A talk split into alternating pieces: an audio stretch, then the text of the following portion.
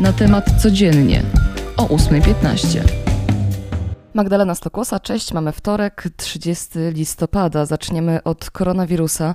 Nowy wariant bardzo szybko się rozprzestrzenia, dlatego w Polsce wprowadzony zostaje od jutra pakiet alertowych obostrzeń.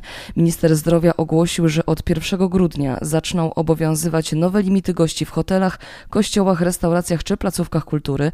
Teraz może tam być zajęta tylko połowa dostępnych miejsc.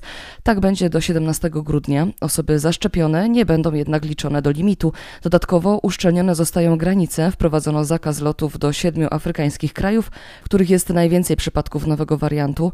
Wydłużona zostaje też kwarantanna dla osób podróżujących spoza strefy Schengen do 14 dni. Nie tylko Polska reaguje na wariant Omikron. Wiele krajów uszczelnia swoje granice, przykład Izrael czy Japonia.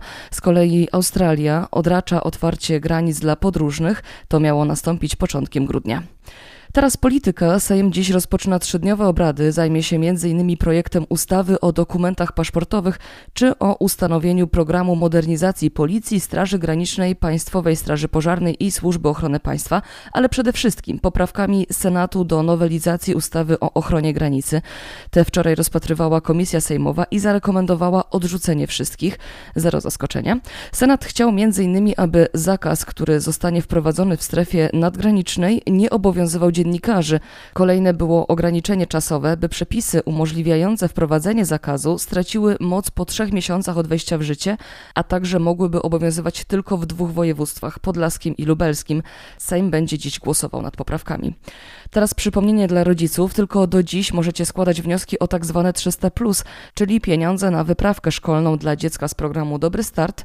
Są one przyjmowane tylko elektronicznie. W tym roku wypłacono już ponad 4 miliony świadczeń na łączną kwotę ponad miliona złotych. Jak już przy pieniądzach jesteśmy, zmiany w opłatach na autostradach. Dziś w nocy na autostradach A4 Wrocław-Sośnice i A2 Stryków-Konin zacznie działać system ETOL dla wszystkich pojazdów. Szlabany zostaną podniesione, co da swobodny przejazd samochodom.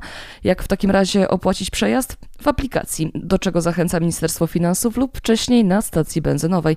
Jeśli bilet na przejazd kupimy z wyprzedzeniem i jednak nie będziemy jechać autostradą, będzie można go zwrócić. Bilet będzie ważny 48 godzin od wskazanej daty.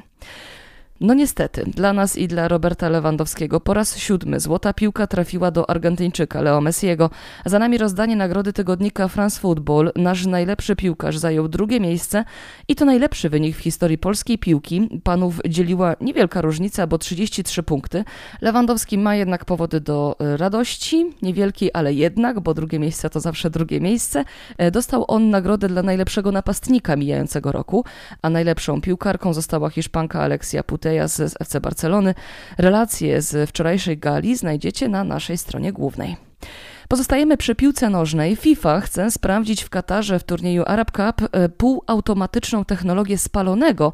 I na czym miałoby to polegać? Otóż pod dachem każdego stadionu ma być zainstalowana kamera, która będzie śledzić kończyny piłkarzy i w czasie niemal rzeczywistym przesyłać obraz do specjalnego pokoju operacyjnego. Dzięki temu sędzia waru będzie miał informację o spalonym jeszcze zanim arbitr na boisku podejmie ostateczną decyzję. A jeśli system się sprawdzi, możliwe, że będzie obowiązywał też na przyszłorocznym mundialu. mondialul. Przenosimy się na wyspy, a tam królowa Elżbieta przestaje być królową, ale spokojnie, Barbadosu. Państwo wyspiarskie zmienia swój ustrój z monarchii na republikę. Barbados był kolonią brytyjską, a wolność odzyskał w 1966 roku. Jednak to nadal królowa Elżbieta była no, tytularną głową państwa. Różnica jest niewielka, bo władzę sprawować ma dotychczasowa gubernator generalna Sandra Mason, która będzie od dziś prezydentem Karaibskiej Wyspy. Co ciekawe, premierem Barbadosu również jest kobieta Mia Motley. Na koniec z zapowiedzi, coś na co czekali fani chyłki i powieści Remigiusza Mroza. Od dziś na playerze piąty już sezon najbardziej znanej prawniczki w Polsce. Tym razem zostanie zaangażowana w głośną sprawę sprzed lat. Działacz opozycji oskarżony o morderstwo czwórki dzieci odsiaduje wyrok w więzieniu, a sprawa staje się jeszcze bardziej skomplikowana, gdy okazuje się, że jedna z ofiar mordercy żyje. W tej sytuacji śledztwo musi zostać wznowione. Więcej wam tutaj zdradzać nie będę, sprawdźcie na playerze, a ja już się z wami dzisiaj żegnam. Magdalena Stokłosa, Dzięki, do usłyszenia jutro. Cześć.